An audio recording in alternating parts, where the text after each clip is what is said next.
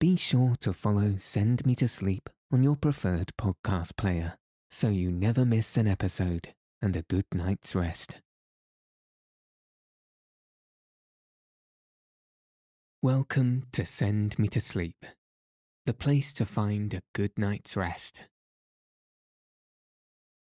My name's Andrew, and I'm so pleased you've joined me tonight and taken this time for yourself to ensure you get a peaceful night's sleep. Tonight, I'll be reading chapters 19 and 20 of Emily of New Moon by L. M. Montgomery. In the last chapter, Emily met with Father Cassidy seeking his help with Lofty John. In tonight's story, Emily writes to her father once again as Christmas approaches. If you haven't already, find a nice place to get cozy. Take a deep, relaxing breath.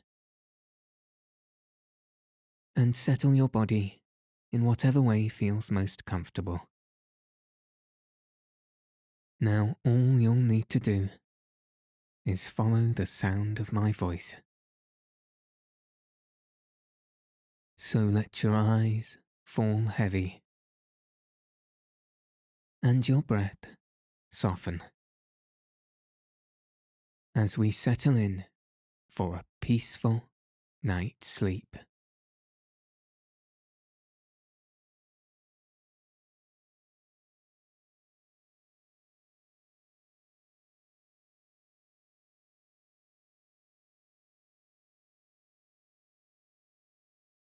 Chapter 19 Friends Again Emily listened very anxiously on Monday morning, but no sound of axe, no ponderous hammer rang in Lofty John's bush. That evening, on her way home from school, Lofty John himself overtook her in his buggy, and for the first time since the night of the apple, stopped and accosted her. Will ye take a lift, Miss Emily of New Moon? He said affably.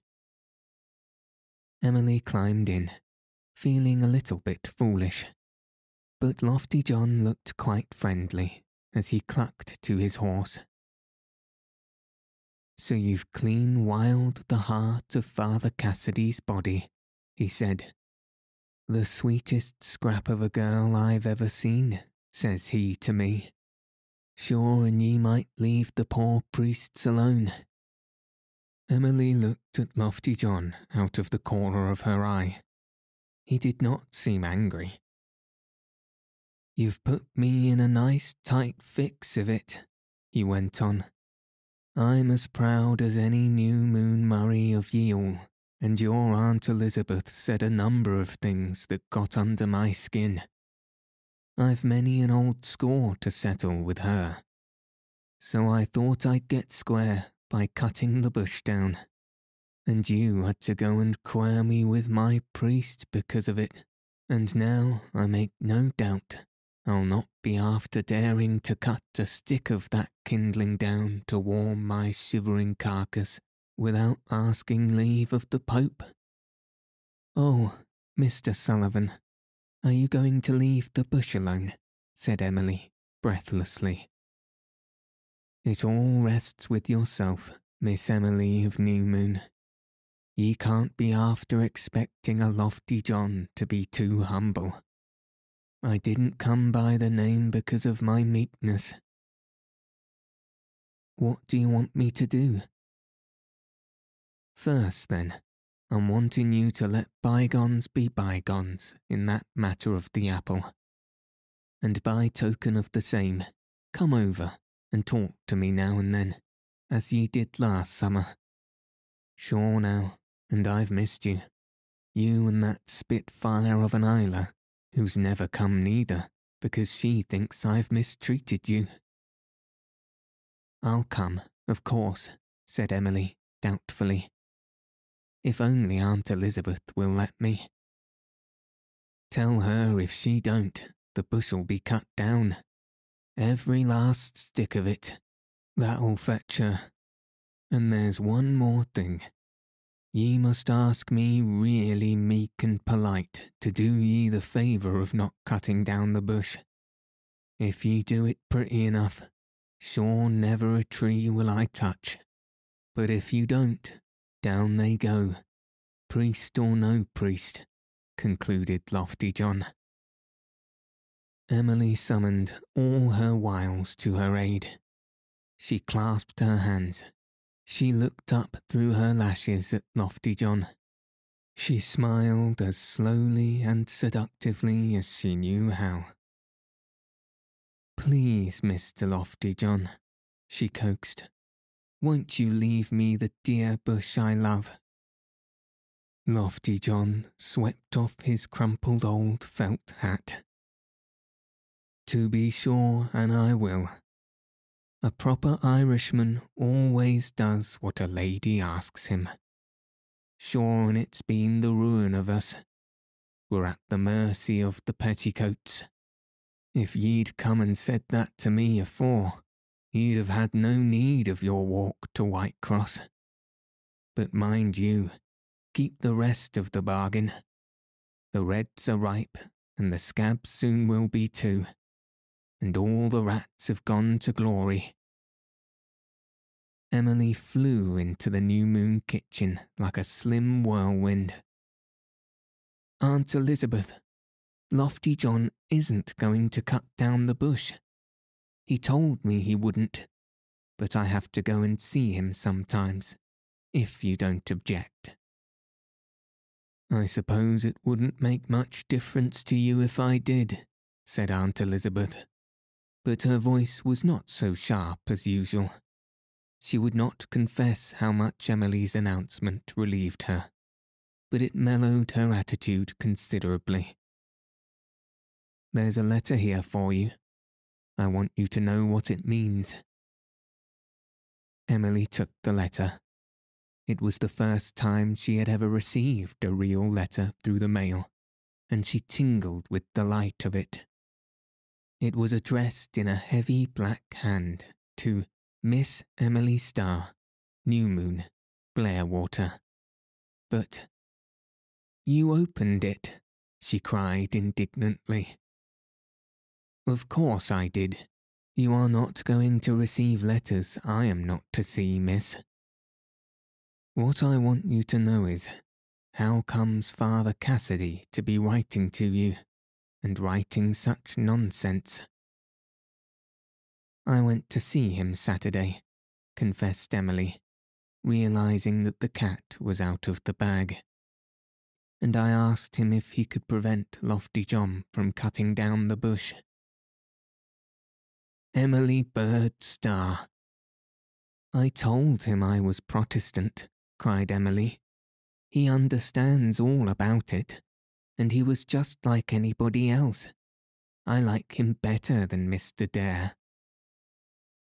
Aunt Elizabeth did not say much more. There did not seem to be much she could say. Besides, the bush wasn't going to be cut down, the bringer of good news is forgiven much. She contented herself with glaring at Emily, who was too happy and excited to mind glares. She carried her letter off to the garret dormer and gloated over the stamp and the superscription a bit before she took out the enclosure. Dear Pearl of Emily's, wrote Father Cassidy, I've seen our lofty friend and I feel sure your green outpost of fairyland will be saved for your moonlit revels. I know you do dance there by light of moon when mortals are snoring. I think you'll have to go through the form of asking Mr. Sullivan to spare those trees, but you'll find him quite reasonable. It's all in the knowledge how and the time of the moon. How goes the epic and the language? I hope you'll have no trouble in freeing the child of the sea from her vows.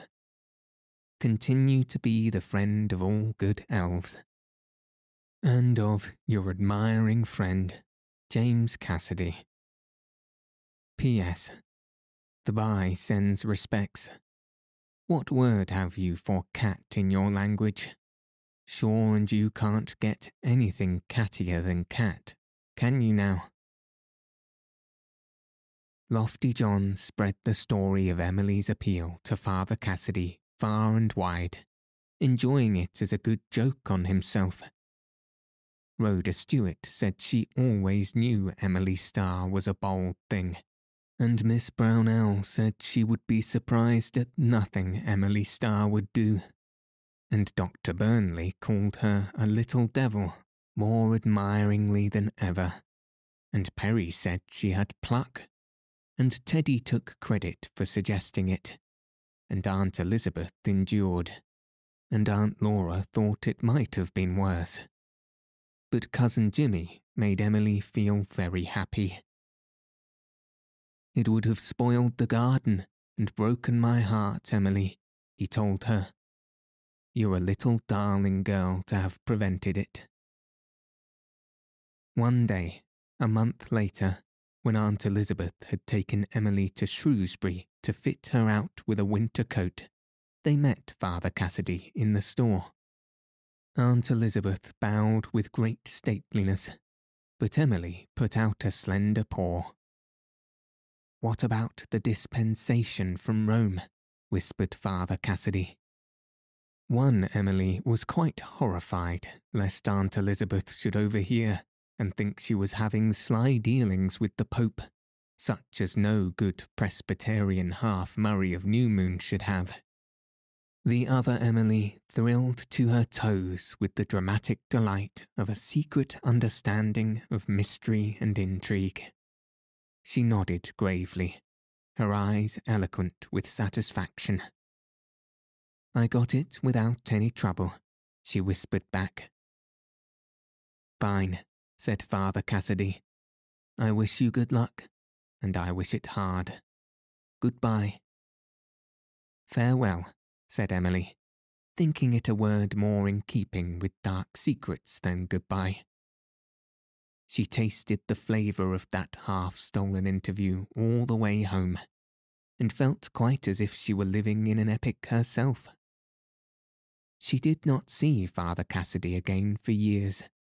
He was soon afterwards removed to another parish, but she always thought of him as a very agreeable and understanding person.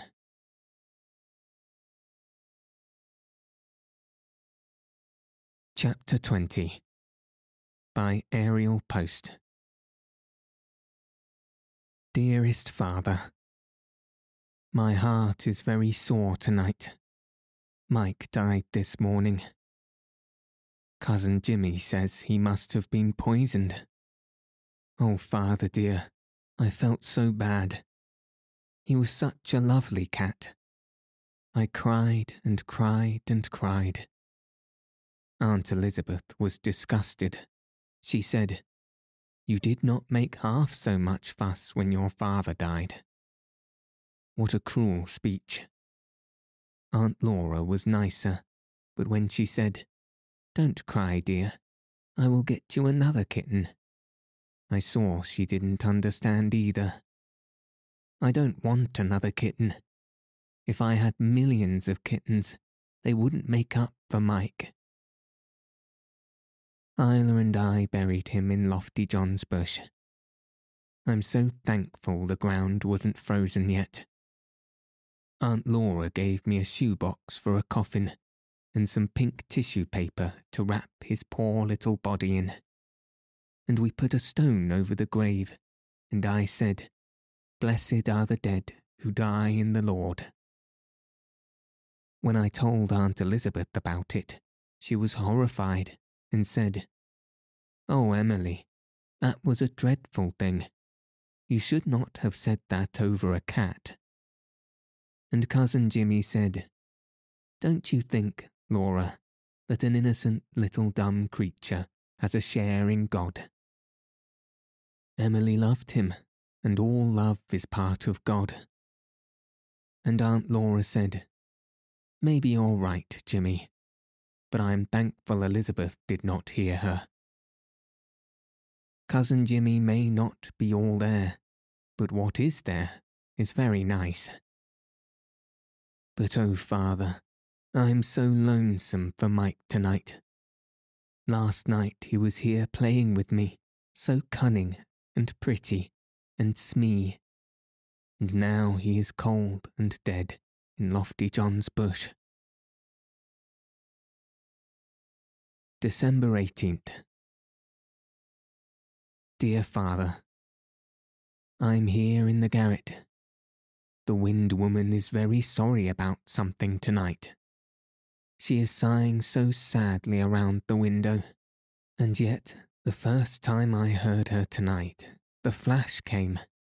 I felt as if it had just seen something that happened long, long ago. Something so lovely that it hurt me. Cousin Jimmy says there will be a snowstorm tonight. I'm glad. I like to hear a storm at night. It's so cosy to snuggle down among the blankets and feel it can't get at you. Only, when I snuggle, Aunt Elizabeth says I squirm.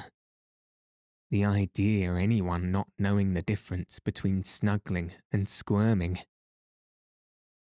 I'm glad we will have snow for Christmas. The Murray dinner is to be at New Moon this year. It is our turn. Last year it was at Uncle Oliver's, but Cousin Jimmy had gripe and couldn't go, so I stayed home with him. I will be right in the thick of it this year, and it excites me. I will write you all about it after it's over, dearest.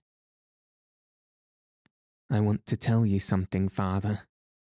I am ashamed of it, but I think I'll feel better if I tell you all about it. Last Saturday, Ella Lee had a birthday party, and I was invited. Aunt Elizabeth let me put on my new blue cashmere dress. It is a very pretty dress. Aunt Elizabeth wanted to get a dark brown one, but Aunt Laura insisted on blue. I looked at myself in my glass, and I remembered that Ilse told me her father told her I would be handsome if I had more colour. So I pinched my cheeks to make them red. I looked ever so much nicer but it didn't last. Then I took an old red velvet flower that had once been in Aunt Laura's bonnet and wet it, and then rubbed the red on my cheeks. I went to the party, and the girls all looked at me, but nobody said anything. Only Rhoda Stewart giggled and giggled. I meant to come home and wash the red off before Aunt Elizabeth saw me, but she took a notion to call for me on her way home from the store. She did not say anything there, but when we got home, she said, What have you been doing to your face, Emily? I told her, and I expected an awful scolding, but all she said was, Don't you know that you've made yourself cheap? I did know it too. I had felt that all along although I couldn't think of the right word for it before. I will never do such a thing again, Aunt Elizabeth, I said. You'd better not, she said. Go and wash your face this instant. I did, and I was not half so pretty, but I felt ever so much better. Strange to relate, dear father, I heard Aunt Elizabeth laughing about it in the pantry to Aunt Laura afterwards. You never can tell what will make Aunt Elizabeth laugh. I'm sure it was ever so much funnier when Saucy Sal followed me to prayer meeting last Wednesday, but Aunt Elizabeth never laughed a bit then. I don't often go to prayer meeting, but Aunt Laura couldn't go that night, so Aunt Elizabeth took me because she doesn't like to go alone. I didn't know Sal was following us till just as we got to the church. Then I saw her. I shooed her away, but after we went in, I suppose Sal sneaked in when someone opened the door and got upstairs into the gallery. And just as soon as Mr. Dare began to pray, Sal began to yowl. It sounded awful up in that big, empty gallery. I felt so guilty and miserable. I did not need to paint my face. It was just burning red, and Aunt Elizabeth's eyes glittered fiendishly. Mr. Dare prayed a long time. He is deaf, so he did not hear Sal any more than when he sat on her, but everyone else did, and the boys giggled. After the prayer, Mr. Morris went up to the gallery and chased Sal out. We could hear her scrambling over the seats and Mr. Morris after her. I was wild for fear he'd hurt her. I meant to spank her myself with a shingle next day, but I did not want her to be kicked.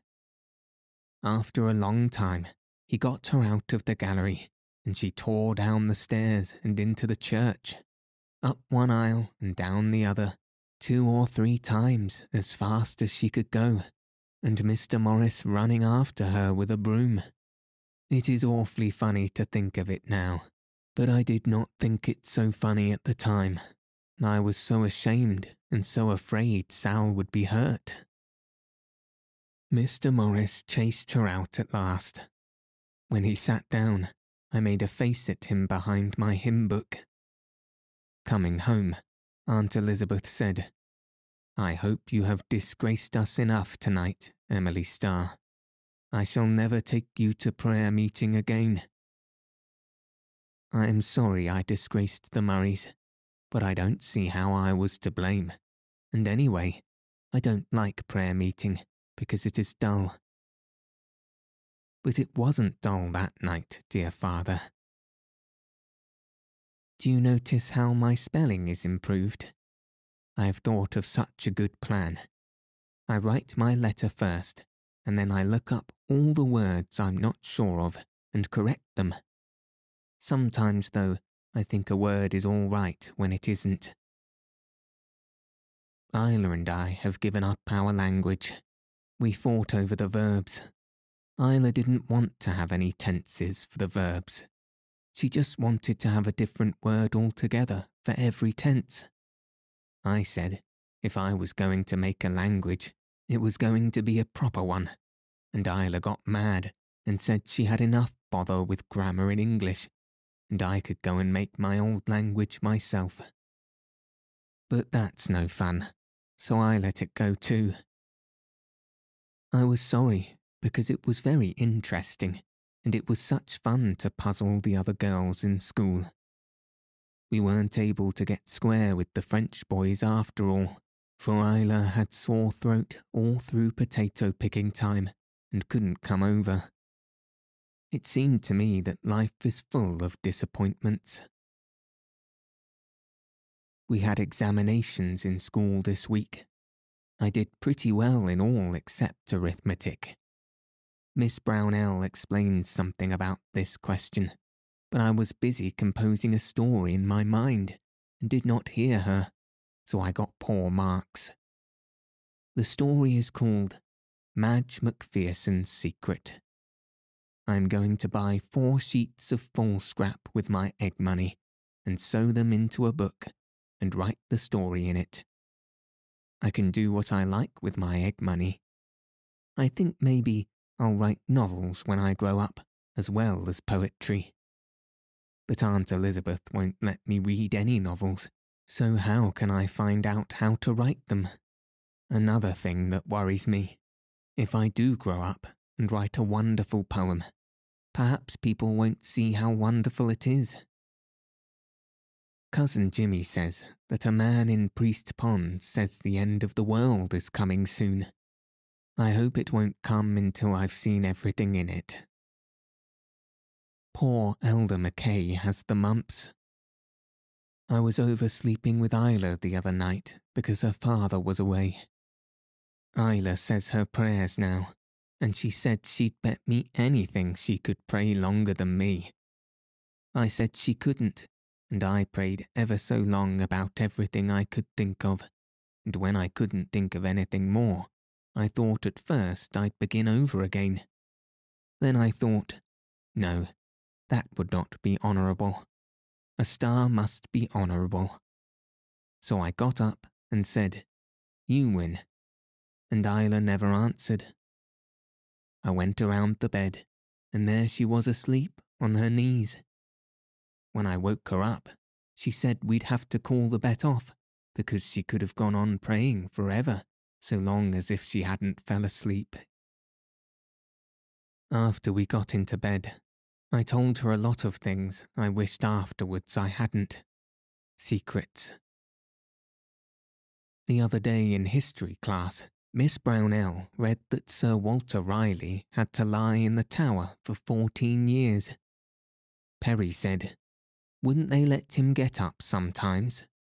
Then Miss Brownell punished him for impertinence, but Perry was in earnest.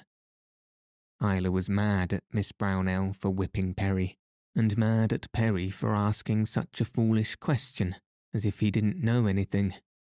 But Perry says he's going to write a history book some day that won't have such puzzling things in it. I'm finishing the disappointed house in my mind. I'm furnishing the rooms like flowers. I'll have a rose room all pink, and a lily room all white and silver and a pansy room, blue and gold. I wish the disappointed house could have a Christmas. It never has any Christmases. Oh, Father, I've just thought of something nice. When I grow up and write a great novel and make lots of money, I will buy the disappointed house and finish it. Then it won't be disappointed any more. Ilse's Sunday school teacher, Miss Wilson, gave her a Bible for learning 200 verses.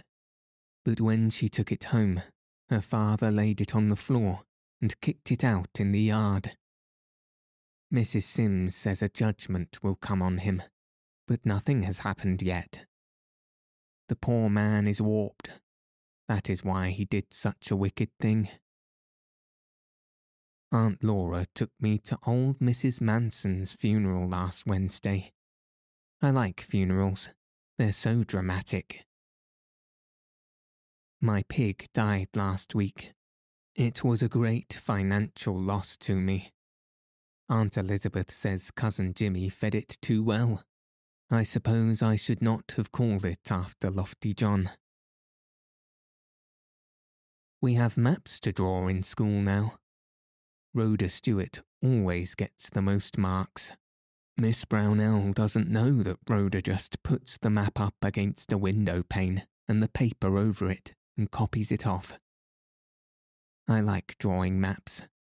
Norway and Sweden look like a tiger with mountains for stripes, and Ireland looks like a little dog with its back turned on England, and its paws held up against its breast and Africa looks like a big pork ham. Australia is a lovely map to draw. Ilse is getting on real well in school now. She says she isn't going to have me beating her. She can learn like the Dickens, as Perry says, when she tries. And she has won the silver medal for Queen's County. The WCTU in Charlottetown gave it for the best reciter. They had the contest in Shrewsbury, and Aunt Laura took Ilse because Dr. Burnley wouldn't, and Ilse won it. Aunt Laura told Dr. Burnley when he was here one day that he ought to give Ilse a good education. He said, I'm not going to waste money educating any she thing. And he looked black as a thundercloud. Oh, I wish Dr. Burnley would love Ilse. I'm so glad you love me, Father. December 22nd. Dear Father, we had our school examination today. It was a great occasion. Almost everybody was there, except Dr. Burnley and Aunt Elizabeth. All the girls wore their best dresses but me, I knew Ilse had nothing to wear but her shabby old last winter's plaid that is too short for her. So, to keep her from feeling bad, I put my old brown dress on too. Aunt Elizabeth did not want to let me do it at first, because new moon Murrays should be well dressed. But when I explained about Ilse, she looked at Aunt Laura and then said I might.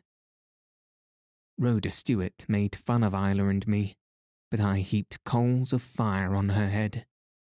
That is what is called a figure of speech. She got stuck in her recitation. She had left the book home, and nobody else knew the piece but me. At first, I looked at her triumphantly, but then a strange feeling came into me, and I thought, what would I feel like if I was stuck before a big crowd of people like this? And besides, the honour of the school is at stake. So I whispered it to her, because I was quite close. She got through the rest all right. The strange thing is, dear father, that now I don't feel any more as if I hated her. I feel quite kindly to her, and it is much nicer. It is uncomfortable to hate people. December 28th. Dear Father, Christmas is over. It was pretty nice. I never saw so many good things cooked all at once. Uncle Wallace and Aunt Eva and Uncle Oliver and Aunt Addie and Aunt Ruth were here. Uncle Oliver didn't bring any of his children, and I was much disappointed. But we had Dr. Burnley and Ilse too. Everyone was dressed up. Aunt Elizabeth wore her black satin dress with a pointed lace collar and cap. She looked quite handsome, and I was proud of her.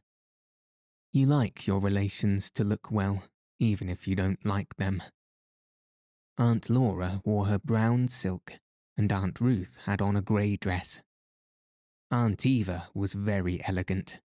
Her dress had a train, but it smelled of mothballs.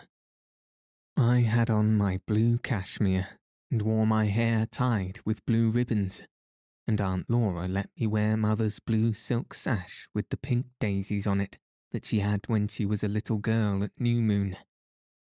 Aunt Ruth sniffed when she saw me. She said, You've grown a good deal, Emily. I hope you are a better girl. But she didn't hope it really. I saw that quite plain. Then she told me my bootlace was untied. She looks better, said Uncle Oliver. I wouldn't wonder if she grew up into a strong, healthy girl after all. Aunt Eva sighed and shook her head. Uncle Wallace didn't say anything, but shook hands with me. His hand was as cold as a fish. When we went out to the sitting room for dinner, I stepped on Aunt Eva's train and I could hear some stitches rip somewhere. Aunt Eva pushed me away, and Aunt Ruth said, What a very awkward child you are, Emily. I stepped behind Aunt Ruth and stuck out my tongue at her. Uncle Oliver makes a noise eating his soup. We had all the good silver spoons out. Cousin Jimmy carved the turkeys, and he gave me two slices of the breast because he knows I like white meat best. Aunt Ruth said, When I was a little girl, the wing was good enough for me. And Cousin Jimmy put another white slice on my plate. Aunt Ruth didn't say anything more then till the carving was done, and then she said, I saw your school teacher in Shrewsbury last Saturday, and she did not give me a very good account of you. If you were my daughter, I would expect a different report. I'm very glad I'm not your daughter, I said, in my mind. I didn't say it out loud, of course, but Aunt Ruth said, Please do not look so sulky when I speak to you, Emily. And Uncle Wallace said, It is a pity she has such an unattractive expression. You are conceited and domineering and stingy, I said, still in my mind. I heard Dr. Burnley say you were. I see there is an ink stain on her finger, said Aunt Ruth. I had been writing a poem before dinner. And then the most surprising thing happened. Relations are always surprising you. Aunt Elizabeth spoke and said, I do wish, Ruth, that you and Wallace would leave that child alone. I could hardly believe my ears. Aunt Ruth looked annoyed, but she did leave me alone after that, and only sniffed when Cousin Jimmy put another slice of white meat on my plate. After that, the dinner was nice, and when they got as far as the pudding, they all began to talk, and it was splendid to listen to. They told stories and jokes about the Murrays. Even Uncle Wallace laughed, and Aunt Ruth told some things about Great Aunt Nancy. They were sarcastic, but they were interesting. Aunt Elizabeth opened Grandfather Murray's desk and took out an old poem that had been written to Aunt Nancy by a lover when she was young, and Uncle Oliver read it. Great Aunt Nancy must have been very beautiful. I wonder if anyone will ever write a poem to me. If I could have a bang, somebody might. I said, Was Great Aunt Nancy really as pretty as that? And Uncle Oliver said, They say she was seventy years ago. And Uncle Wallace said, She hangs on well. She'll see the century mark yet.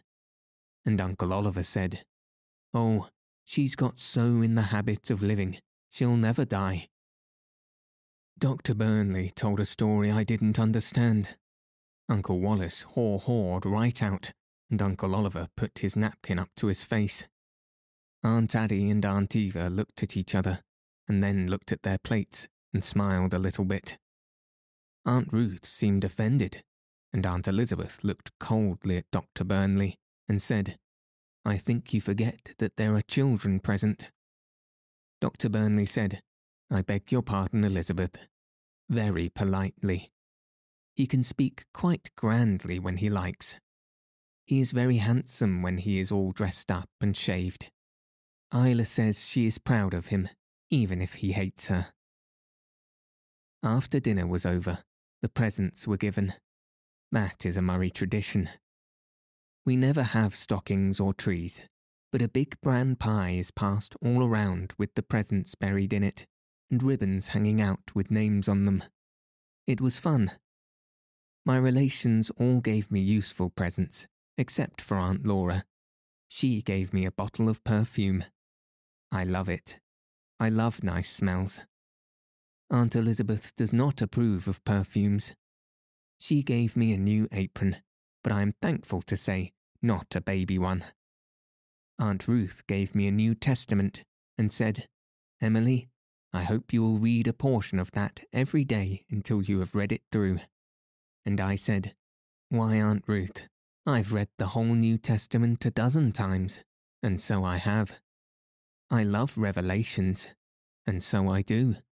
When I read the verse, and the twelve gates were twelve pearls, I just saw them and the flash came. The Bible is not to be read as a storybook, Aunt Ruth said coldly. Uncle Wallace and Aunt Eva gave me a pair of black mitts, and Uncle Oliver and Aunt Addie gave me a whole dollar in nice new silver dimes, and Cousin Jimmy gave me a hair ribbon.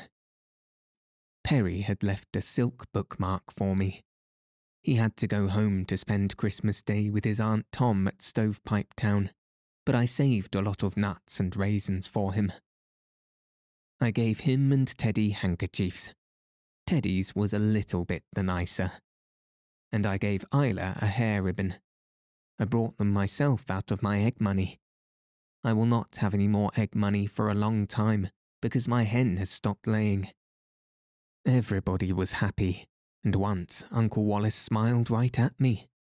I did not think him so ugly when he smiled.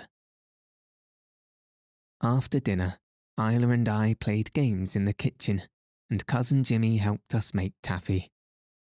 We had a big supper, but nobody could eat much because they had had such a dinner. Aunt Eva's head ached, and Aunt Ruth said she didn't see why Elizabeth had to make the sausages so rich but the rest were good humoured, and Aunt Laura kept things pleasant. She is good at making things pleasant. And after it was all over, Uncle Wallace said, This is another Murray tradition. Let us think for a few moments of those who have gone before. I liked the way he said it. very solemnly and kind. It was one of the times when I am glad the blood of the Murrays flows in my veins. And I thought of you, darling father, and mother, and poor little Mike, and great great grandmother Murray, and of my old account book that Aunt Elizabeth burned, because it seemed just like a person to me. And then we all joined hands and sung for Auld Lang Syne before they went home. I didn't feel like a stranger among the Murrays any more. Aunt Laura and I stood on the porch to watch them go. Aunt Laura put her arm around me and said, Your mother and I used to stand like this long ago, Emily, to watch the Christmas guests go away. The snow creaked and the bells rang through the trees, and the frost on the pig house roof sparkled in the moonlight. And it was all so lovely the bells and the frost and the big shining white night that the flash came, and that was best of all.